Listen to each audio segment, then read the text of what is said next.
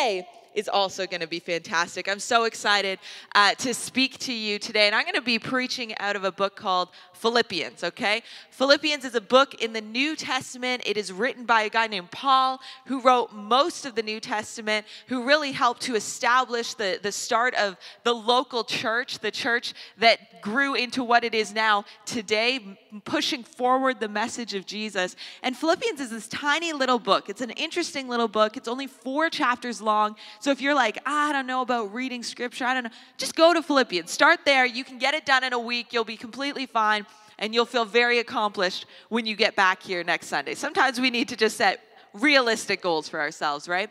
So, Philippians is where we're in today, and I'm just going to do a quick run through, a quick summary of Philippians because we're going to be reading right at the end of Philippians. So, if you have your Bibles, you can turn to Philippians 4, verse 8. That's where we are going to be. But listen, chapter one, I think it's important to actually have a little context here. In chapter one, we find out that Paul is in prison. He is writing this from prison. He talks about suffering, but he talks about it as not being really a surprise that he's suffering for the cause of Christ. He's not surprised by it. In chapter two, Paul talks about the need for unity as a church. He, he talks about Jesus and his humanity and laying down his life for the church. In chapter three, he encourages the church to keep on pressing forward. You see, the churches in this time that he established were not just uh, were not without trouble. They were not without difficulty. They had to be encouraged to continue to press forward. If you are in this place and you feel like I am not without trouble and I am not without difficulty, you are in good company here. We need to be encouraged, and he does this. And in chapter four, he talks about his joy being in Christ and that we need to rejoice in Jesus. We need to rejoice in Jesus. And Philippians 4 chap- or chapter, chapter 4, verse 8 says this Finally, brothers and sisters, whatever is true, whatever is noble, whatever is right, whatever is pure, whatever is lovely, whatever is admirable, if anything is excellent or praiseworthy, think about such things.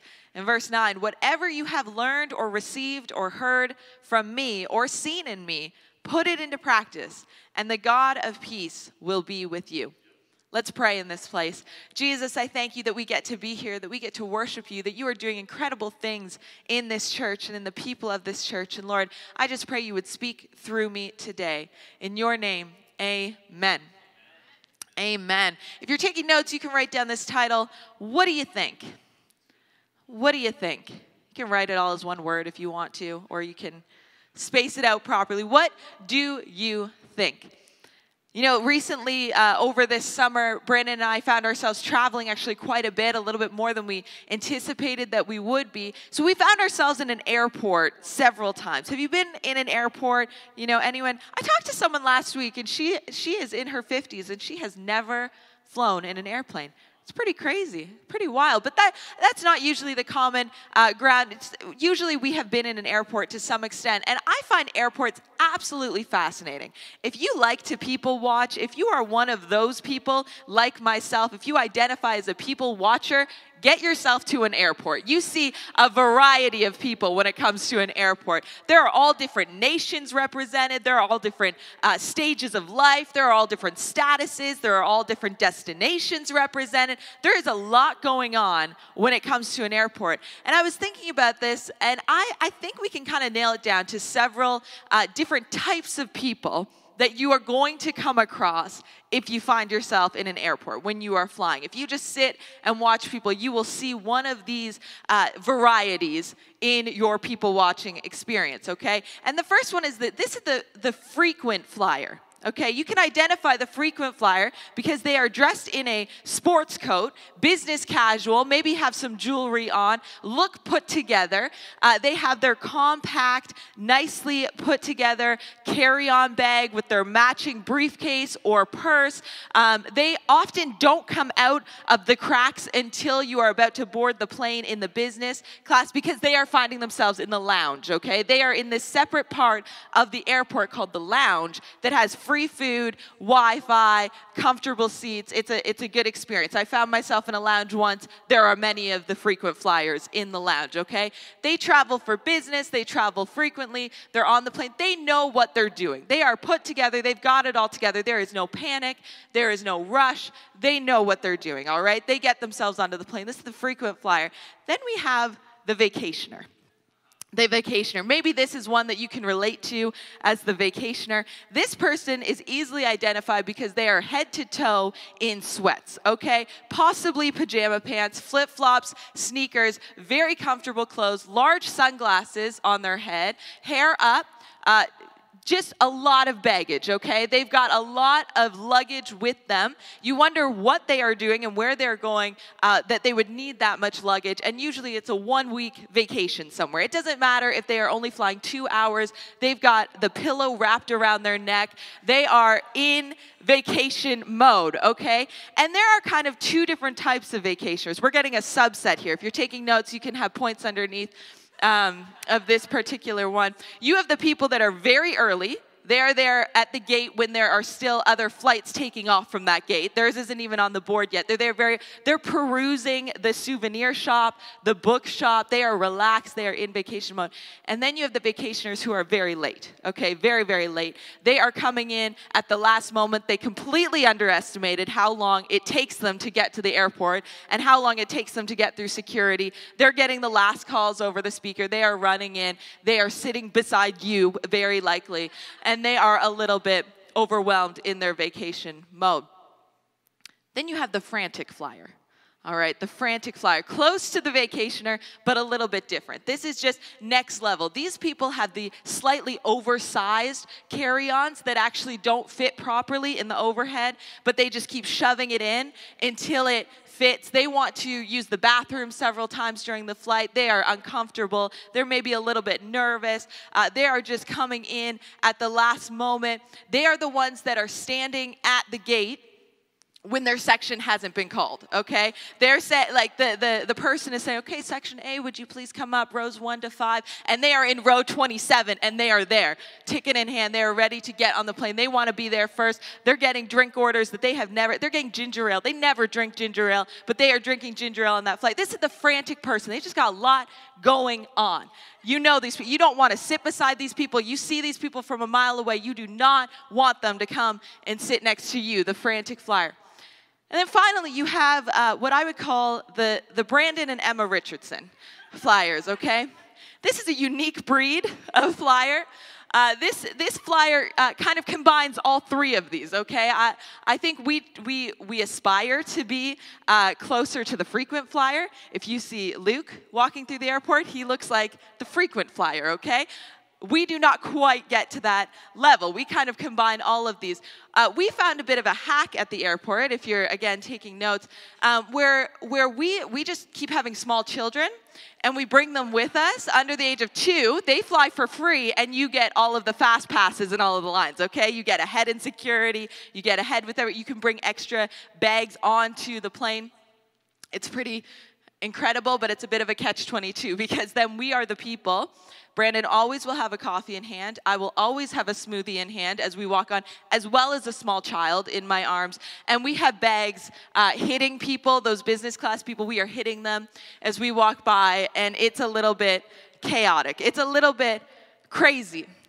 You know, as I was preparing for this message, as I was thinking about this idea of what are you thinking about, sometimes I feel like our minds can actually be a little bit like an airport, okay? They're a little bit chaotic, there's a lot going on. Sometimes we have things all neatly in a row. We know what we're doing, we're an expert in certain areas of life. Sometimes we are just checked out, we are actually a bit avoidant, we are on vacation, so to speak, and a lot of the time we're a little bit frantic. We're a little bit overwhelmed, we're a little bit negative, we're a little little bit uh, kind of daunted by the things going on. And sometimes we can get into these habits that start to identify who we are in our own mind and in our own thinking. And our minds can become a little bit chaotic. Our thinking can be a bit overwhelming. Our thinking can be negative. We can start to overthink, and it affects the rest of our lives. It affects how we do things. I know for myself, sometimes my mind can swirl with a lot of different things. There's a lot going on. I feel like I have a lot of balls in the air. Maybe I'm making assumptions that aren't accurate. Maybe I'm not communicating the way that I should be.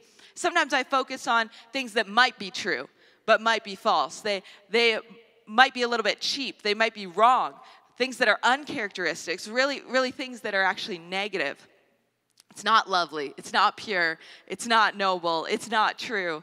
And sometimes I find that thoughts just jump into my mind, and I'm, I'm wondering how in the world they got there. How did that thought just pop into my mind? What is it doing there? It feels like a bit of an intruder in my mental space. Do you ever find this with thoughts that, that sometimes they can just jump in and you wonder where are they coming from? Do you find this? Yeah, and, and, and sometimes we have thoughts that are just circling over and over and over in our mind, and they can feel a little bit overwhelming. And listen, if you think that you are alone in that, you're not. So let's just get that straight right from the start.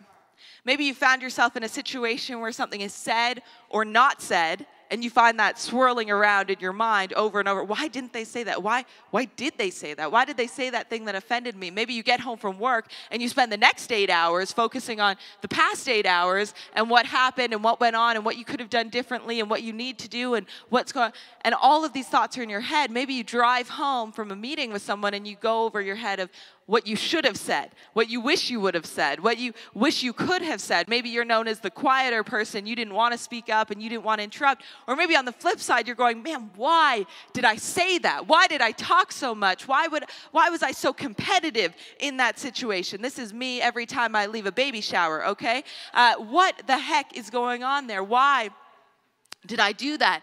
Maybe for some of us, we look in the mirror and we go, I don't really like this, and you're thinking about yourself in a negative sense, and you're thinking about all the things that are wrong with you or what other people are thinking about you. Maybe you post something on social media and you're just wondering what the response is going to be, what people are going to think about you if you've actually uh, done something good or something bad. You know, we have between 12,000 and 80,000 thoughts in one day. That's a lot of thinking. Some obviously more than others. Uh, it's a bit of a wide scale between 12 and 80,000, but that is a lot of thoughts coming into our head in one day. And a lot of them are actually quite negative. A lot of the thinking that we do is negative. And in order to kind of counteract this, what we've done as a society to cope is we've decided to distract ourselves. If our thinking is overwhelming us, if our thinking is negative, if our thinking is just kind of coming at us in a sense that we can't feel that we can control, we distract ourselves. We go and turn on Netflix. We pick up our phone. We go and get busy with work. We just distract, distract, distract in order to stop thinking, thinking, thinking. And we feel like this might work. But I want to tell you, church, this is a band aid. It's not a solution. We actually have to do the hard work of training our thinking if we are actually going to be able to live an effective life life. You see, the Bible actually calls us to focus on what is true, what is noble, what is right, pure, lovely, admirable. Paul writes anything excellent and praiseworthy, anything you can find, any little thing you can find, that's what you need to focus on. Anything excellent, anything praiseworthy. But the ironic part about this is that Paul is writing this while he's in chains. He is in prison writing this. I don't know if I would have the ability or capacity to write this, this encouragement of this is what you need to focus on, this is what I'm focusing on, if I found myself in prison for the sake of the gospel. He's encouraging these believers. I believe that Paul actually has a real sense of what it means to suffer for the gospel. He didn't have this woe is me attitude. He didn't have this feeling of failure. Oh, I just I just didn't do well enough. I just didn't get it together and here I am in this situation and now this is terrible and all of this is bad and these thoughts in his head he actually had right thinking, and he was able to, out of that, encourage the believers in Philippi to do the same. And I think this should actually convict some of us when we look to Paul's example. I think for some of us, the thoughts that go around in our head oh, I have to get up early. I'm on muscle team. I have to get up early. I have to be here 45 minutes early for team rally if I get involved in some way. Oh, I have to stay up late. I have to uh, host people well. I have to I have to do all these things, and you know it's a bit of a grind, and life is busy. I don't know if I can commit to a team at Slate Church just because you know there, there's so much that they're asking of me, and we can start to get this idea that oh, I'm suffering. I am suffering so much. When really we're just uncomfortable a little bit. Maybe we're just getting stretched a bit. Maybe we're actually stepping into something that's a bit challenging for us, a little bit difficult for us. Maybe something that isn't the easiest road possible. It's always going to be easier to sleep in, but that doesn't mean it's going to be the most beneficial. It's always going to be easier just to not talk to that new person, but it doesn't mean it's going to be beneficial. Listen, I think that we actually need to start getting a grasp of what actual suffering looks like. Because let me tell you, church, it's not this. It's not this. I'm not trying to minimize your pain or discomfort in this place. I'm trying to encourage you that we can actually look to examples around us and say, okay, God, you have put me in a different position. I am not in chains. I am not in prison. I am free. So, God, what can you do with me? What can you do with what you've given me? Paul writes, finally, brothers and sisters, whatever is true, whatever is noble, whatever is right, whatever is pure, whatever is lovely, whatever is admirable, if anything is excellent or praiseworthy, think about such things. Paul, you make it look so easy. So if he did this, and he encourages us to do this, why do we fail at this so badly in our current society? And I think a lot of it actually comes back to our mind. It actually comes back to our thinking. Some of us actually seem to believe this lie that we have zero control over our thought life.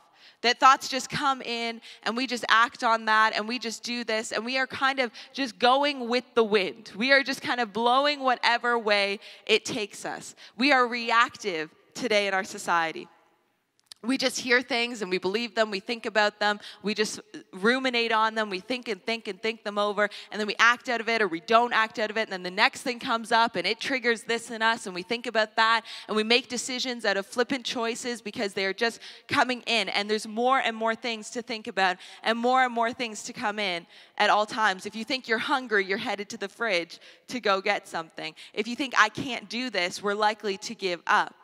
This is a reactive way of living. But we actually have more control over our thoughts than sometimes we give ourselves credit for. Maybe sometimes we like to become aware of, because when we're aware of something, we actually have to do something with it.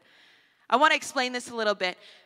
We can't control, I want to I want to let you know this, you can't control what pops into your mind. Okay? Some of us believe that we can control that. You can't control what pops into your mind. A lot of us are really hard on ourselves for what pops into our mind. We can take a thought that just happened to pop in and really pull it apart and freak out about it, not know where it came from, be really upset by it. We heap all of this shame on ourselves for it, all of this guilt on ourselves for it, all of these things onto ourselves when a thought pops into our mind. Maybe you've had the thought before that maybe I should just end everything. Maybe you've had the thought before that maybe I should really hurt that person. Maybe you've had some of these thoughts that are a little bit scary and a little bit uncertain and, and just feeling uh, overwhelming when you have that thought. But listen, we can't control the thoughts that come in. It is just a thought. It's just a thought. You don't have to be ashamed of that. It is just a thought. It's what you do with that thought that makes all the difference. That's what actually matters. There's a difference between having a thought and thinking about something, okay? It's one thing to have a thought pop in your head, and another thing to actually jump on the train and ride that train of thought to another destination, to actually dwell on it. It's another thing to visualize it. It's another thing to fantasize about it. It's another thing to ruminate on it. It's another thing to overthink it, to have it come in over and over again, to keep that thought moving. It's a completely different thing than having the thought. And we actually have control over the process of thinking. You know, I, have talked to a lot of people dealing with different struggles, but I remember saying to Brandon once, and he's been quite open that he previously had dealt with anxiety and, and, and that sort of thing. I, I said to him once, it's one thing to have anxiety knock on your door, it's another thing to invite it in and sit it down and serve it dinner and have a conversation with it. It's a completely different thing. We have to control our thought life. You know, research actually shows that we repeat our thoughts over and over and over again typically day to day, many of our thoughts are repeated, and 80% of them are negative. 80% on average of our thoughts are negative. There's a reason why Paul tells the believers to think on things that are excellent and praiseworthy. It's because it affects our entire lives. It affects things greater than ourselves. If, if you don't get a control over your thought life, it's going to affect all areas of your life your work life, your family, the way you view yourself, your faith. It's going to affect everything. You know, we all probably know some positive people in our lives. We can point to positive people. These are people that see the glass half full, they see the silver lining, they are always having the positive thing to say, the right thing to say, a good thing to say. And sometimes, if you're a negative person, these people drive you crazy, okay? You just want to complain. You just want to be upset. You just want to uh, get negative about something. But you know, negativity actually usually covers up our insecurity. If we can think negatively about situations and people around us, then maybe we can keep at bay the negative thoughts that we have around ourselves. We like to do this as a Canadian society, okay? We like to push other people down so that we feel a little bit better about ourselves and the things that are coming into my, oh, they're not that great. They're not that capable. They're not that fit. They're not that helpful. They're not that great of a family person. They're not we just want to push them down so we can feel better about ourselves. In church, we're limiting ourselves when our thought life looks like this. Subconsciously, we just live in this society that's saying, hey, if you're, if you're rocketing up, there must be something wrong with you. Let's just push you back down. If you're doing well, if you're positive, let's just push you back down to the average. But when we begin to actually think positively, when we begin to dwell on positive things, it actually affects everything.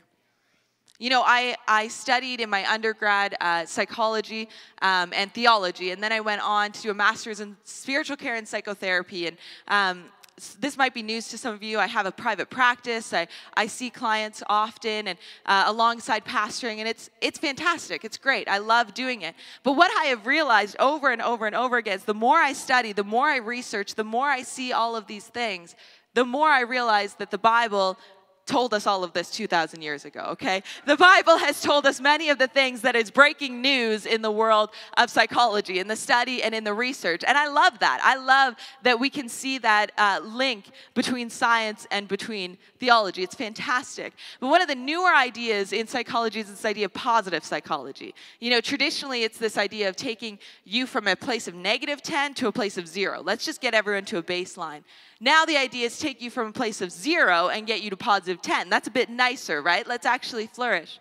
And it's incredible when you actually read scripture and when you start to live out and think about the things that we are called to think about, how God has his spirit inside of you and the fruit starts to come out of that and in one foul swoop he can take you to a place of positive 10 positive 50 positive 100 it's pretty incredible what actually releasing that to god does when we have the Holy Spirit in us, the truth in us, He can work in ways that psychology can't.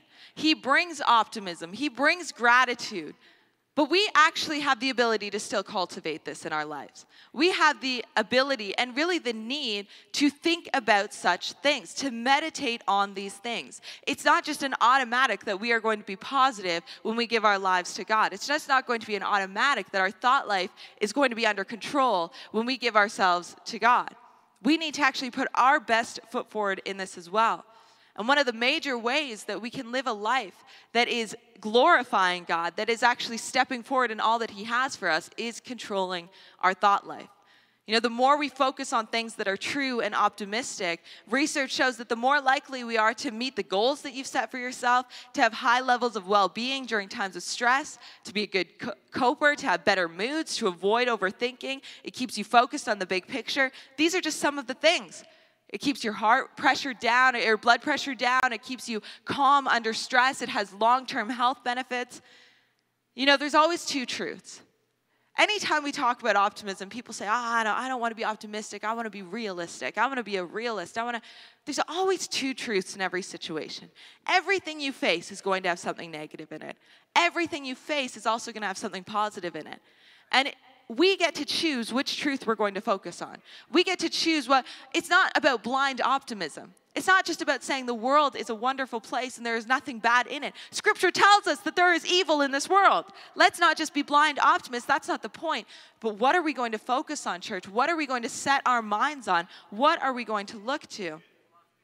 You know, we need to focus on the things of God, not the things that pull us down, because we can't find ourselves distracted. We have work to do, church. Verse 9, Paul writes this Whatever you have learned or received or heard from me or seen in me, put it into practice, and the God of peace will be with you. We need to think about things that are good. We need to focus our attention on these things because we actually need to be freed up in order to do the things that God has, God has called us to do, in order to actually act out what God has called us to do. We don't have time to sit around ruminating overthinking about what he thought or what he said or what they might have thought about when they looked at me that way or what this might have been about or this offense that came out. Let's be unoffendable, church. Let's stop focusing so much on these negative things because God has more for you and he needs you focused on the things that he has for you in order to do the things that he has called you to do. You know, I love taking my kids to the library. I have three little kids. Kenzie, she's three. Theo, he's almost two. And then Claire is four months old. And we go to the library pretty often, mostly because it's a free outing. Um, so we get there. And, and the library is a great place. They can't escape. You get them in there. There's, there's books. Uh, Theo plays with little blocks. It's nice. Claire stays in the stroller. And Kenzie pulls off every single book on the shelf. And we're working on that, but she's that kid. Uh, we, I just follow her around. She places books on my hands and said, This one looks good, this one looks good, this one, just with absolutely no care in the world. These are the books that I would like to take home with me. And we always carry a healthy fine at the library. We always have that. Some of you are like, I don't go to the library because of this fine. Let me tell you, there is now little machines. You don't have to talk to anybody. You can go to the machine, there's no shame in it, and you can check out the books and keep the fine going, all right? It's good to have a little healthy fine. It keeps you coming back, right? Keeps, someday I'll pay it, it keeps me coming back. But we take home all these books every week at the library, and my goal is not to lose them. My goal is to keep them not from being ripped up. That usually doesn't work. I've got scotch tape, it works well. But we bring home all of these books uh, week after week. And this past week, Kenzie brought home a Berenstain Bears book. Just a classic. So good. I mean, I still look in all of the thrift stores to see if there's any that say like the Beren, Berenstein with the, the E instead of the A. And I'm going to break the internet when I find it because I firmly believe it was with an E. But this one had an A. And this one was the Berenstain Bears learn about strangers. Okay, learn about strangers. So I sat down with Kenzie. We've had this talk before. Usually it's in the store when she's running around that not everybody's nice. Someone could take you away. Uh, and, and then usually Kenzie looks at the person closest to her and goes like, they look fine. They look nice. Is there, are they going to take me away? Loud enough for them to hear, and it's always a little bit awkward. So I knew reading this book, she had an idea of what we were talking about. But in this book, Sister Bear has this like grand, optimistic idea about life, talks to everybody, and then she is told about strangers, and then everything goes downhill from there. Everything is dark, everyone is mean, she sees it through this light. She doesn't want to go anywhere, she doesn't want to do anything, and, and like all good children's book, it wraps up, everybody's happy, it's good in the end. But afterwards, Kenzie was kind of coiled up on the couch a little bit. I said, honey, what's wrong? She's like, I'm scared. Um, what are you scared of? I'm scared of strangers. I'm scared of strangers that that they're going to hurt me or this guy looks mean. She points at the book, and we got to have this conversation uh, about strangers and about no, it's okay. You know, there's most of the people are so nice. There's just some people who aren't, but mommy's here. We're good. We're going to protect you. All of these things, and it was great. But I got thinking about this as I was writing this message and how so often our thought life actually keeps us from going out and doing the things that God has called us to do. When we start to see the world in a negative lens, when we start to see ourselves and our own identity through a negative lens, it can actually hold us back from what God has called us to do because we start believing lies about ourselves and about the people around us. No one's going to like me. They're not going to want to come to church. They're going to have no interest in Jesus. Why would I ever? Ever talk about this. No one's going to find this interesting. No one's going to, this is kind of embarrassing. This is like my secret thing that I hold on to. We get so deep into our own heads. And this causes inaction or delayed action. We just don't want to go out and face the world when we have these wrong misconceptions. And I think for some of us, we've actually been holding on to these for so long, and we don't have anyone in our life that can say, hey, why are you afraid of that? Why are you scared of that? What, what's going on there? Let me explain that. Let's open this up. Let's not get you to have these deep rooted core beliefs about how you live and how you function as an individual that actually are completely based out of lies and aren't true at all. We need to make sure we are doing the work in our thought life so that we can actually outwork what God is calling us to do in our everyday life. We don't have space to be worried about this person or that person. We can circle that same tree over and over and over again believing that it's going to give us greater insight, believing that if we just think about this, we're going to figure out why it happened or what went on or what's going on there. When research shows over and over and over again that doing that doesn't get you anywhere, it just gets you stuck in a train of negative thinking. It doesn't actually bring you any insight, it just gets you stuck where you are. We need to shake loose of this. And the best antidote to it is living the way God has called us to live. We need to train ourselves to actually focus on the things that are true, to th- focus on the things that are noble, right, pure, lovely, admirable, so that we are not in a spiral of anxiety, guilt, shame, insecurity, and pain. So, what do we do with all of this negativity that comes at us day after day, that comes into our mind, that pops up? 1 Peter 5 7 says, Cast all your anxiety on Him because He cares for you. Church, we give it to God.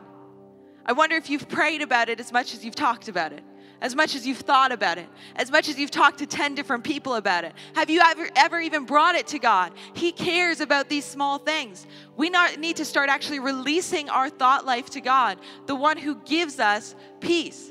You see, the verses just before the ones that we stopped and focused on today in Philippians talks about this. This is one you've probably heard before. Maybe you have circled in your Bible, maybe you have hung up somewhere. It says this do not be anxious about anything, but in every situation, by prayer and petition, with thanksgiving, present your requests to God. And the peace of God, what a promise this is. And the peace of God, which transcends all understanding, will guard your hearts and your minds in Christ Jesus. We are promised God's peace. You don't have to carry that baggage anymore. You don't have to have this negative thinking in your life. You don't have to do this alone. You don't have to worry about the things from your past, the harm you caused other people, or things that happened to you. You don't have to freak out about your financial, financial situation or carry the burden of everyone around you. God can handle your mess. He can handle your thought life. He can handle the things that you have spent way too much time thinking about, way too much time worrying about, way too much time on. He can handle your sin and He gets rid of it all and He replaces it with a peace that transcends all understanding. It's an incredible thing that we have available to us. So we have to give our thoughts to God. We need to be diligent in training ourselves to focus on what is good, and we are going to find joy in that. We're also going to find the freedom to act. Can you just imagine, church, if we started to act out what Scripture has called us to do in greater and greater ways? We are already doing that in so many ways. We've been on the campus all week with university impact loving students that have come into this city. We care about people around us. We see community forming. We see connect groups coming alongside one another. It's fantastic to see. But we can keep doing it we can do more. We can push ourselves. And I believe that when we get our thought lives under control, when we start focusing on what God has called us to focus on, He is actually just going to open the door for more opportunities for us to step through because we're not going to be distracted. We're not going to be on the sidelines. We are going to be right there, focusing on the good in people, focusing on the possibility in people, focusing on the potential in people, focusing on the silver lining in every situation. And people desperately need that. I really believe at church we are making room for more at Inn of Waterloo. There won't be room for, a, for us in any venue in KW if we really get a grip on this because it is so different from the world around us. If we can get a grip on our thought life, release it to God, walk in peace, and start to love people the way that we are actually called to love people, it's absolutely incredible. Why don't we stand up in this place? You know, maybe you're in this place and uh, maybe this is your first. Thank you for watching. And again, if you were impacted by this message, we would love to hear from you. Send us an email to mystory at slatechurch.com. If you'd like to learn more, fill out one of our online connect cards on our website. We would love to see you in person at one of our Sunday services. And remember, follow us on social media Facebook, Instagram, and Twitter.